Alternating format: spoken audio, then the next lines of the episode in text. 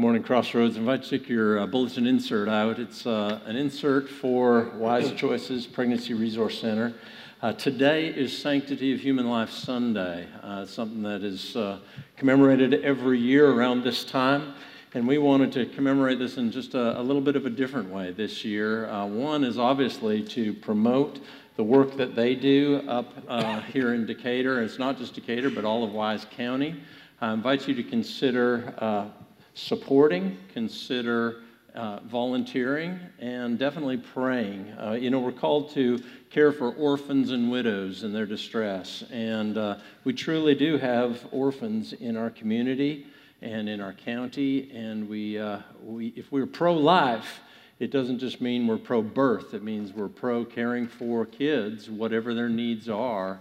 And uh, this is something that uh, we talk about uh, a lot. Uh, they talk about a lot at Wise Choices, and uh, that is uh, foster and adopt. And there's a meeting coming up, and we invite you to consider. We invite you to, uh, to pray about it. And uh, this is Holly and Mike Fuller. You saw them on the video. Uh, they're members here at Crossroads. Uh, Mike is the athletic director and the head football coach up at uh, Decatur High School.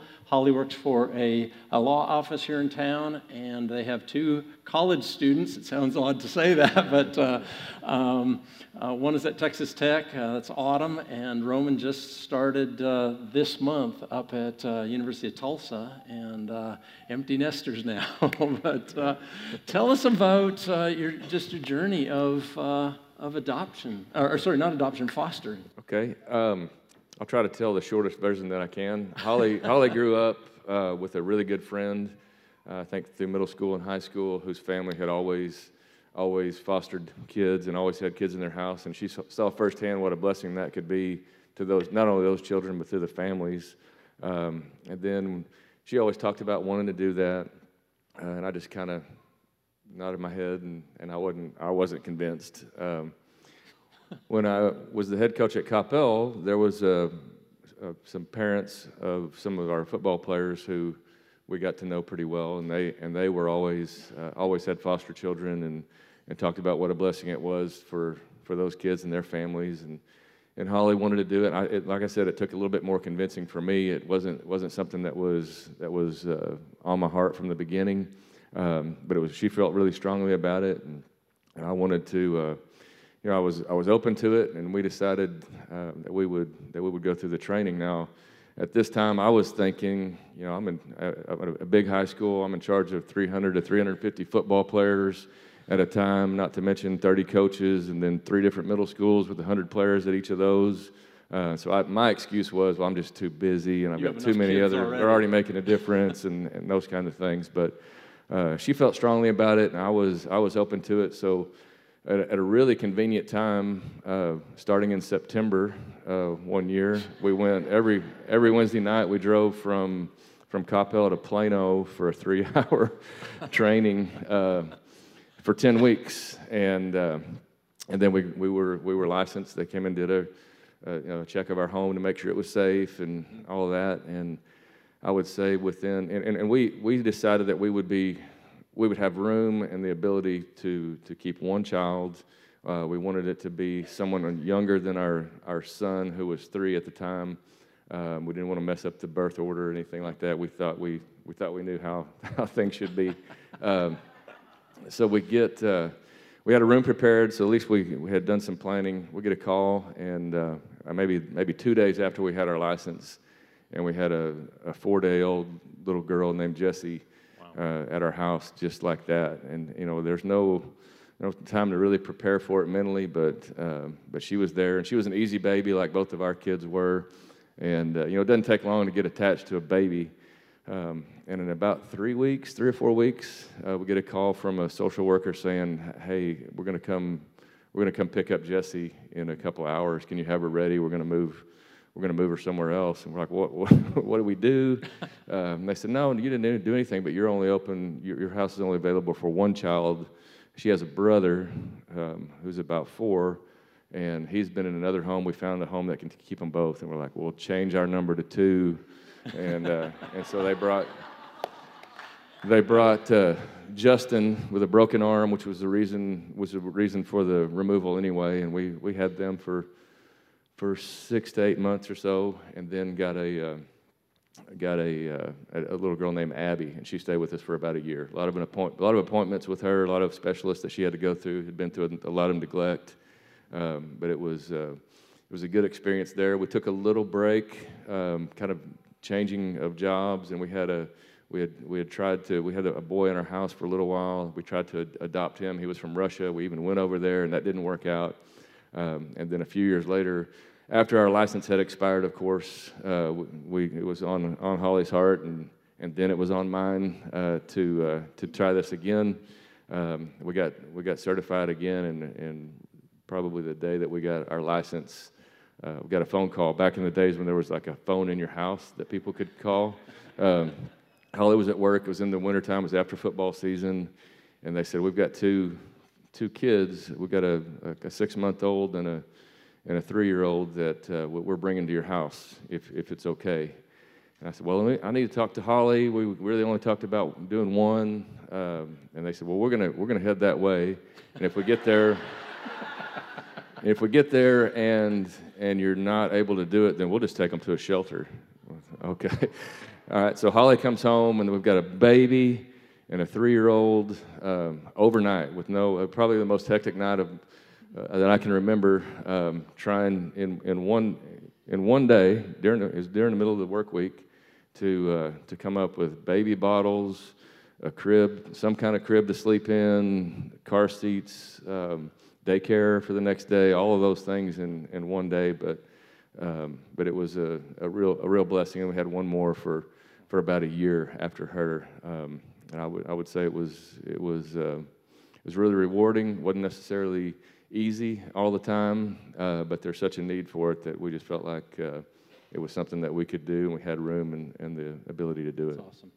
Tell us from your perspective, just the, from the inside looking out, uh, how did it affect you guys? How did it change you, uh, even your kids? You had two young kids at the time, and how did it affect them? I think for us, it's just so eye opening to see what's going on right here because we're here with our church friends and our family friends from in town, and everyone's just doing their best to love on their kids. And so when you see that right here in your community, there's kids that are severely abused and severely neglected and need a home, um, it's eye opening to us as adults. But our own biological children, I mean, there's lots of funny stories about trying to teach a three year old how to share and um, with somebody living in their home. And so, at, uh, one fun story is Roman, when he was about three or four, um, we had this little girl who had speech problems. So she couldn't really comprehend the words why Autumn and Roman got to call us mom and dad, and she didn't get to call us mom and dad. We, we just told her to call us Holly and Mike. And she called us mama. And so Roman said, that is not your mama. That's your foster mama. All the time, he wanted to make it very clear. And one day we were going to get in the car, and he drawing those lines. Yeah, he wanted those lines very Little boundaries. Clear. And uh, we went to get in the car one day, and she was like, "Oh, get in my car, get in my car." And he said, "That is not your car. That's your foster car." so, just teaching them at their level that you know all these things that we have, our cars, our toys, our homes, are not really ours anyway there for all of us um, just for a season while we're here. Yeah. I like that you talk about seasons, even in the video, you talked about seasons, and, and that it wasn't, because I get uh, you know, thinking in my mind, you, you bring somebody into your home, foster, and you know, 30 years later, they're still you know living in your basement. Or no, I'm joking, but at the same time, you know, just the seasons. Uh, short, you know, that first time, had you not been open to that second one, it, probably just a few days and then a few months and even up to a year in that. Um, just talk about a little bit about the seasons and. Well, you know that's a that's a tough thing. You know, God has a bigger plan than than than we do. Yep. Um, I, I, would say that that uh, you have to do you have to do what's best for your family and what works with your with with what's going on. Um, my advice would be to to not use being busy as an excuse. I tried to do that, um, but I don't think God will will put something on you that He can't handle. Um, so, uh, you know, that, those were those were some important things. And another thing is just not to be. Don't, don't do it because you feel guilty or because you, you think you're you ought to do it. Uh, if it's something that God puts on your heart, then then go to the meeting and look into it. Would it be true to say this isn't for everyone? I, I would think it's not, Yeah. uh, but it's you know it can be it can be really rewarding, but there's probably times where it's where it's best for you, and times where it might not be the best idea. Yeah, that's right. Um, talk to us a little bit about um, what you'd say, just other parents who might be thinking through this, and maybe had a thought. Maybe it was five years ago. Maybe it's just as a result of this. Just some encouragement. Um, obviously, we would say to start with prayer and just pray about what's best for your family and what you're being called to do. Um, and then this group and this team of people that has come together in our community has crossed many, many churches in Wise County. Yep. And so this um, Q&A session is really for people to come and hear, but it's also to tell you that the training that's required to be foster or adoptive parents is going to also take place right here in Wise County, which is going to be extremely helpful for all of us if you're thinking about it.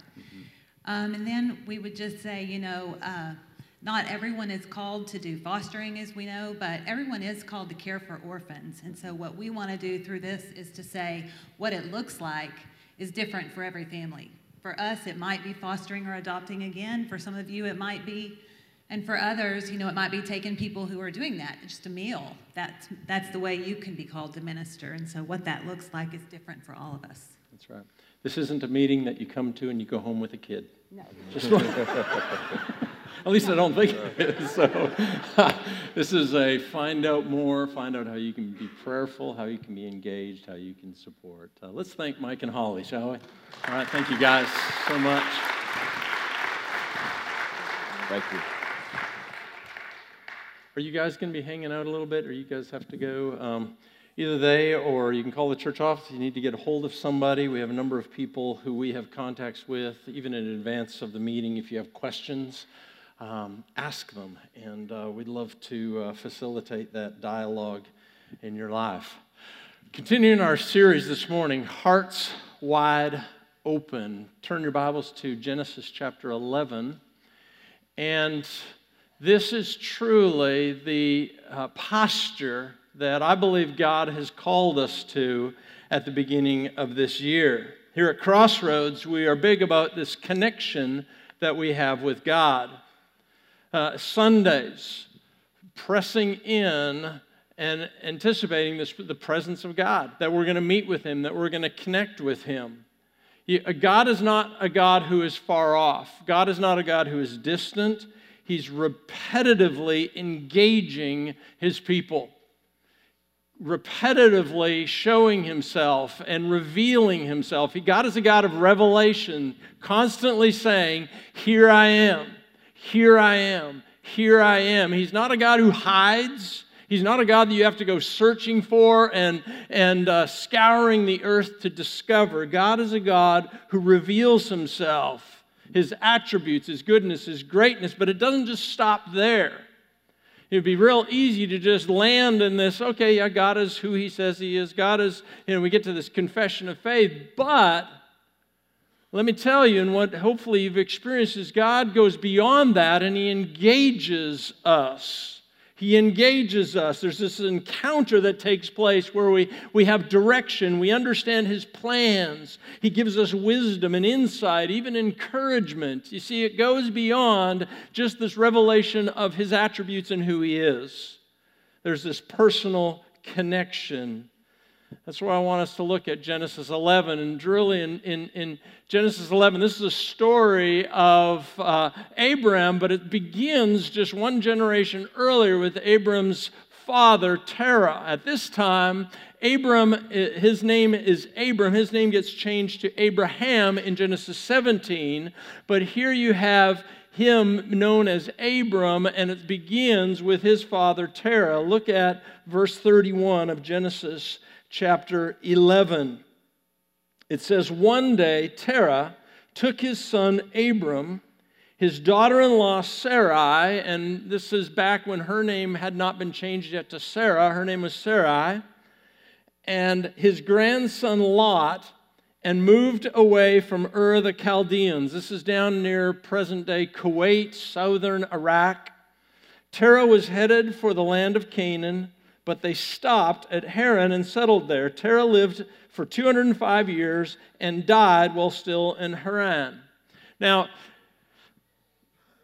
Ur is uh, present day Kuwait. Haran is north of that in what we would know as Syria, probably northern Syria, up toward the, the border with Turkey.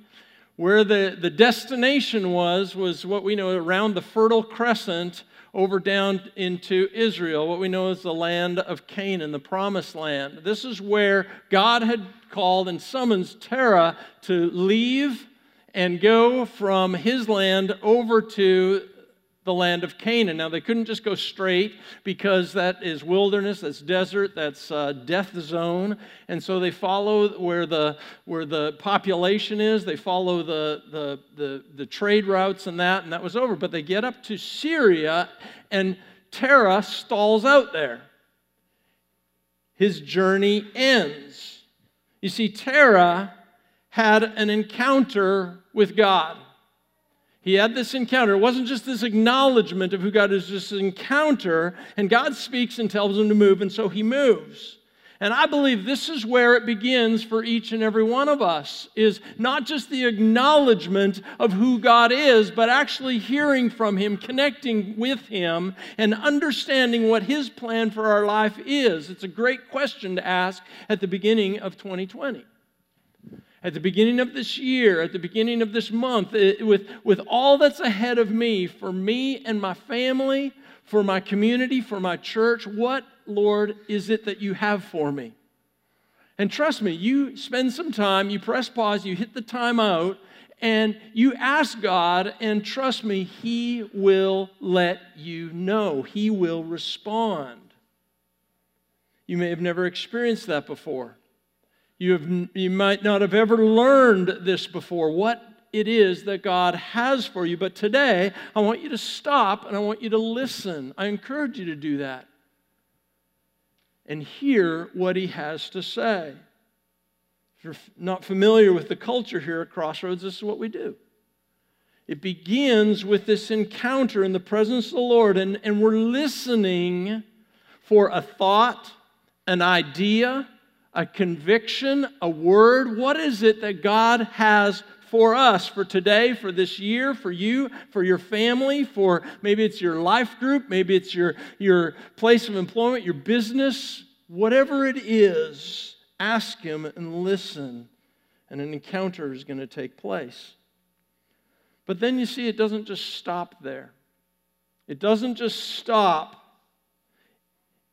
with a thought, an idea, a conviction, or a word. You see, for a number of uh, months we've been talking about this, and from time to time it's come up in messages that I've presented and given. And it, it, it's this idea that it, it can't just be theory. You know, so many times we can go to Scripture and we go, okay, yes, I believe, and yet what is the outworking of it? What is the practical outworking of the theory behind it? And if all it is is theory, if all it is is I know who God is and who He says He is and what He wants from me, and that there's no follow through, there's no practical outworking, it's dead. We're encouraged even in worship. What does this look like for this week ahead? What does this look like for tomorrow morning when you wake? Is Monday just going to be another Monday? Or is there an anticipation that God has a plan and a purpose for your life and He truly wants to you to move from point A to point B. So there's this revelation and this engagement, and all through Scripture we see this. When God says to go, you go. Think about that. It's novel, isn't it? A novel idea that when God says to go, that you would actually go. When God says to speak, you'd actually speak. When God says to, to move, you'd actually move. Well, this is truly what God wants, and this is what Terah did. But you notice that he stalled out. He came to a point where he stopped. Take a look at chapter 12, verse 1, and this is where we pick up the story of Abram. It says, The Lord had said to Abram, Leave your native country, your relatives, and your father's family, and go to the land I will show you. So, a similar word, and yet this isn't a word for Terah, this is now a word for Abram. I firmly believe that when God gives you a word, it's not a word that's recycled from somebody else and, and you've picked it up, but no, it's a word directly for you and for your life and God's plan for your life. Verse 2 I will make you into a great nation. I will bless you and make you famous, and you will be a blessing to others. I will bless those who bless you, and curse those who treat you with contempt. All the families of the earth will be blessed through you. And in this blessing and in this calling and in this promise, there are a number of things that God says specifically to Abram that are for him. He says, I'll give you a son, I'll make you into a mighty nation, I'll give you a land to settle in. Those are the, uh, the, the components of the Abrahamic covenant. So he's got some walking orders, and what does it say in verse 4? It says, So Abraham departed as the Lord had instructed. So he did what? He moved. He heard the Lord. It wasn't just theory, it wasn't just an encounter, but that encounter became action and he moved. It's one thing to say, hey, yeah, that's, that's great. I understand it in Abram's life. I understand it in so many other people's lives. You know, at one point, God said to Elijah, "Go up and you know, call, go up the mountain and call down fire from heaven." You know, Jesus went to his disciples and said, Come follow me. And they did. And, it, and we get the idea behind it, and it sounds easy, but I have to admit it's not. If it were easy, more of us would do it. If it were easy, I would do it every single time and without hesitation. And yet, there are these, these checks that come every once in a while. Why? Because it's difficult. Moving is one thing. But in reality, God is asking for much, much more. I want you to turn over to Genesis chapter 22. It's just a short while later in Abram's life. You see, he's moved to Canaan. God has promised him a son and land and descendants. And he's old in years, and finally, God graciously meets that need in his life and Sarah's life and provides for him provides for them a son. Isaac is born to Abraham, Abraham and Sarah in their old age.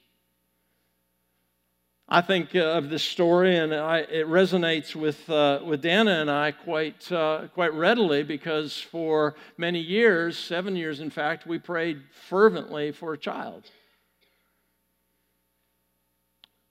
we, we kind of thought uh, a few years after being married that, uh, okay, let's start a family and uh, it'll be relatively easy. Seven years later and three miscarriages later, we're still struggling.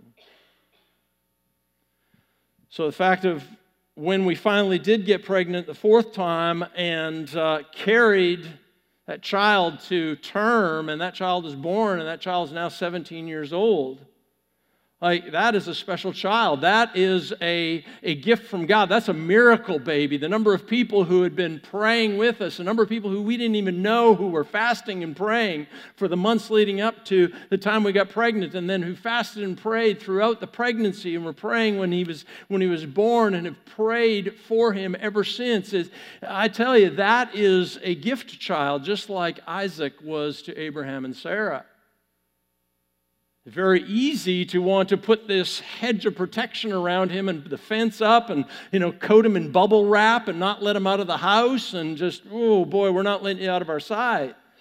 But you know it was very evident from day one the day he was born i remember god saying whether you have him for one day one week one month one year 11 years 21 years 30 you know however many however long you have him you can trust me you don't have to fear for him. You don't have to worry for him. And yet, I tell you, it's still hard to take a step back and say, you know what, God? He does belong to you, and you have a care for him that's much greater than anything I could ever. So in, in Genesis 22, I can take that big uh, gulp and I get this lump in my throat when I read these words. Sometime later, it says, God tested Abraham's faith.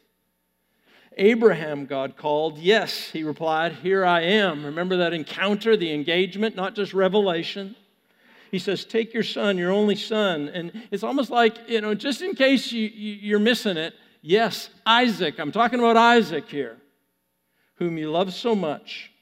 And I want you to go to the land of Moriah, go and sacrifice him as a burnt offering on one of the mountains, which I will show you. Man, I think that's where I just kind of tap out. Go, I'm sorry, God. Um, staff, we were talking, pastors and, and, staff, we were talking on Tuesday. Um, we gathered for uh, staff chapel, and I read this and I said, uh, What would be the one thing that would be so hard and incredibly difficult for you to sacrifice if God asked you to? And we talked about different things, but every single one of us landed on family. We landed on spouse, we landed on children. The hardest thing to sacrifice if we were asked by God to go up a mountain and lay something down on an idol, uh, on an altar. Incredibly difficult. It, like, you, you can't candy coat it. You can't just go, oh, it was, it was Abraham and he just, no. Go sacrifice this, this kid that you've prayed your entire life for, this miracle kid that has, has arrived and showed up. I want you to go and sacrifice this kid. Have to admit that uh, last fall, coming into the holiday season, um, I was having some ominous thoughts and feelings. I was having some troubling thoughts and some, even some troubling dreams. Um, to give you some context to the story, back when, uh, just shortly after Dana and I were married, it was in 1993, we'd been married two years. I was a youth pastor at the time, and there was a, uh, a kid in our youth group, 17 years old. He was a senior in high school. He's one of our key core leaders in our youth group not just uh, with details and stuff, but a spiritual leader as well. Um, he was an only child. Uh, we were friends with him and his family and, and uh, very close to them. And one Saturday morning, I'll never forget, I was lying in bed and the phone rang. It was one of those phones that was attached to the house. The phone rang and I picked it up. It was my lead pastor, and he says, Darren, I, I, have some sad news for you. And Jeremy was killed in the car accident last night. 17 year old senior. Close friend. We'd been on missions trips. I got, I got pictures in my, I got a box in my office that has uh, some pictures of uh, our youth group back then, and he's in them. I even have a answering machine cassette, you know, those little mini cassettes. It's sitting in my office. And just a few days prior to Jeremy passing away, he left a, message on my answering machine. Hey, Pastor Darren, just call and check in on you. How you doing? Can't wait to see you this weekend. I still have that, carry it around. So you fast forward to the point where I have a 17 year old senior, only child. Coming up on the day that Jeremy was killed in the car accident on December 2nd, 1993. There's some worrying thoughts, just admittedly. I've got to protect my kid. I got to. Uh, uh, you see, out of fear, you, you tend to respond in wanting to control. Whatever it is. All I can say is in my life, there's something that is, is so valuable and, and so important to me that, that, that fear takes me out of, yes, I know God is who He says He is, and takes me into, yes, I know what I have to do. And I have to somehow spring into action, and I have to somehow manage and manipulate this, and I have to, to somehow control this. And yet, what is the story of Abraham? He says, you know what? Load up the donkeys, put the wood on I got the torch. I got the knife. Let's go. I don't know if I could do that. And Abraham goes, even to the point where, where they leave the, the, the, the, servants behind, and, and he puts the wood on his son's back, and they start climbing up the rest of the way. And his son turns to him and says, Dad, where's the, where's the sacrifice?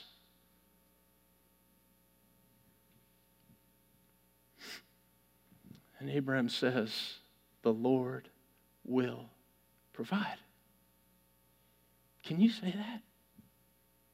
Can you say that the things that, that you're worried about, the things that you're fearing for, the things that are so near and dear and close to you, those things that you hold so, so, so, so tightly? Can you sincerely say, The Lord will provide? Look at verse 13. Then Abraham looked up and saw a ram caught by its horns in a thicket. So he took the ram and sacrificed it as a burnt offering in place of his son. Abraham named the place Yahweh Yireh, which means the Lord will provide. It's where we get our or Jehovah Jireh. You've heard that, that phrase, that name for the Lord. The Lord will provide. To this day, people still use that name as a proverb. On the mountain of the Lord, it will be provided. The Lord will provide. You see, it's one thing to say, Yes, I know the character of God. Yes, I know what He's like. He's revealed Himself to me. It's one thing to check off that box, it's another thing to follow through with it. It's another thing to do in response to what you know. It's not just theory anymore, it's this practical outworking. You see, uh, right in the spot, I'll stand and periodically a couple will come up onto the platform here to be married, and I'll ask them a couple of questions. The first question is this Do you? Do you take this man? Do you take this woman? Do you? And the answer, more often than not, is yes. Actually, all the time it is, but yes. Yes, I do. The question, do you? Yes, I do. It, it, it, comes, it rolls off your lips relatively easy. The second question I ask is this Will you keep this covenant and perform these vows? Will you? There's a, this corresponding movement to the, to the statement of truth and the statement of belief. And I believe what God is asking us, what God is asking you, what God is asking us as a congregation, Crossroads Church 2020, January, it, not only do you, yes, I do, but will you? Yes, I will. Will you trust Him? Not just with this, but with this. Not just with your mind and, and your, your lips, but with your actions and your activity that, that correspond. Do you and will you? I want you to take a few things um, in your hands. Um, women, dig through your purse. Men, pull out your billfold. Okay, so grab your wallet. Um, this isn't a, a, an offering call, trust me. I want you to take your ID, your identification. If you're young and you're not a driver, you know, chances are you have something with your name on it. I want you to just, every single person, just grab your, your driver's license or, or a piece of identification. Just put it in your hand, okay?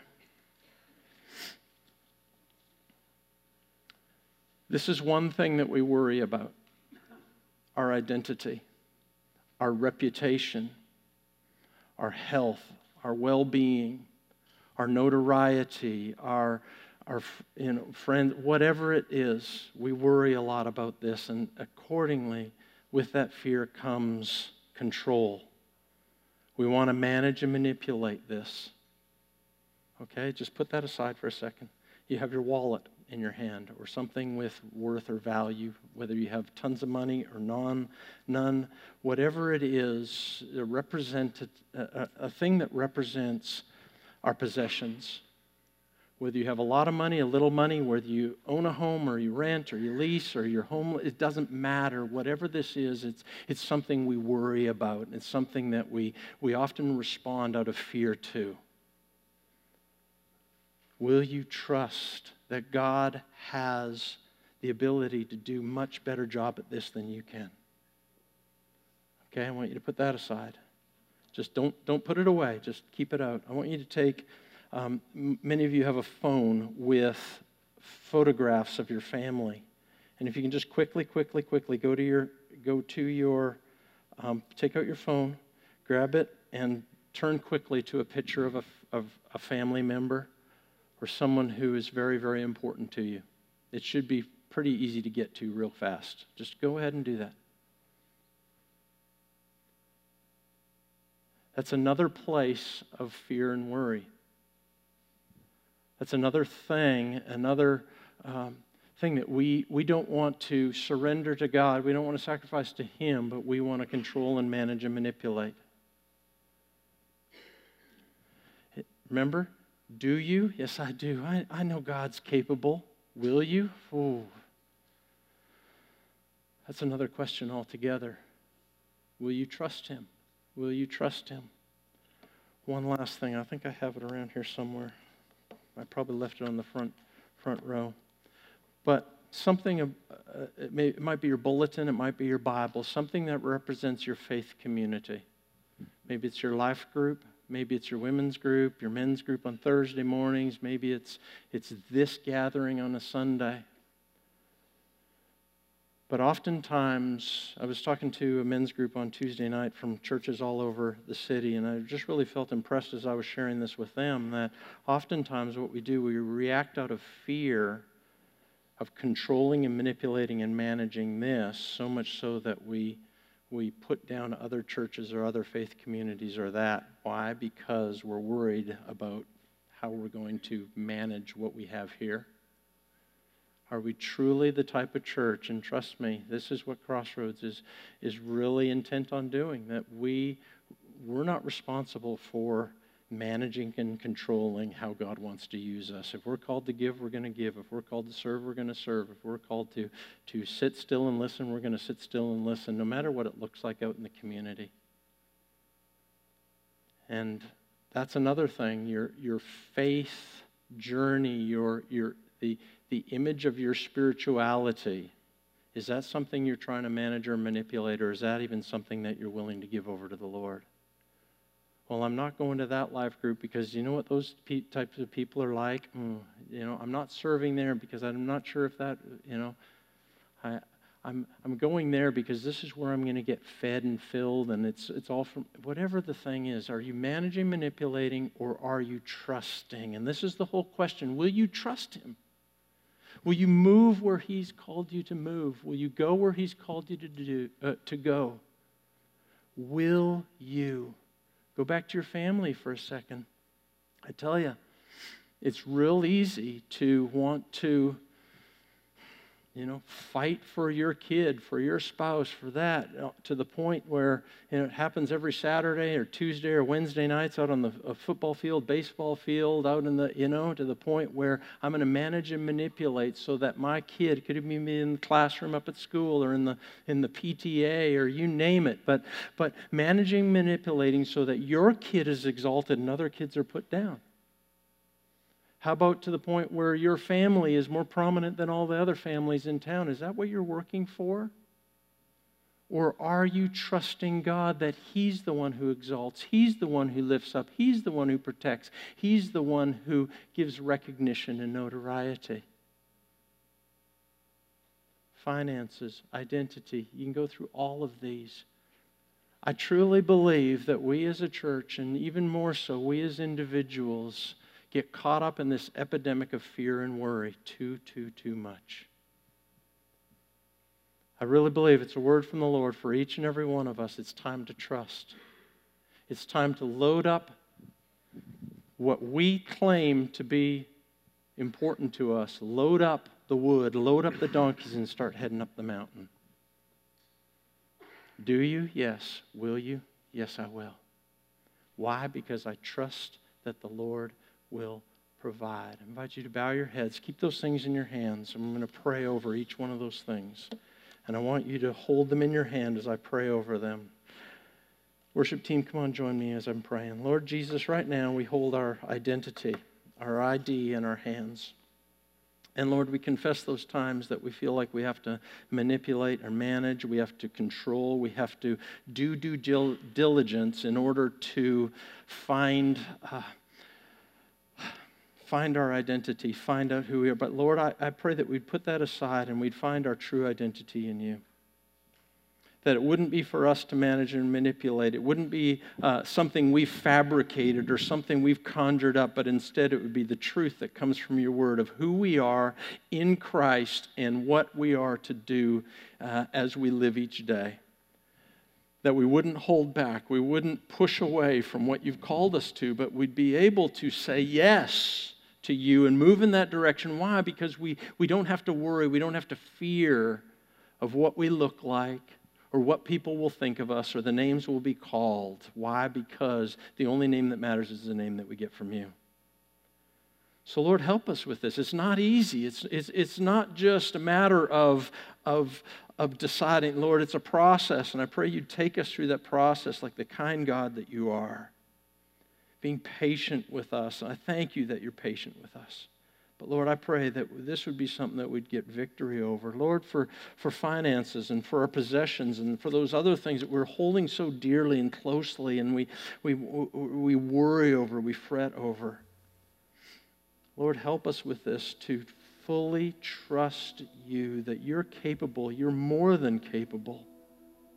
And you can do a much, much better job than we can, Lord. We confess the, the times that we've, we've tried to do things our own way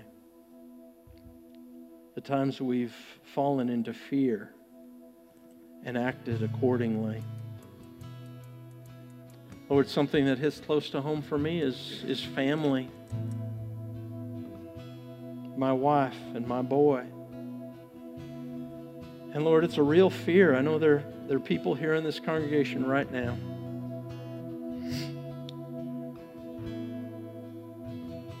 That even now there's a knot in their stomach knot in their heart, fearful of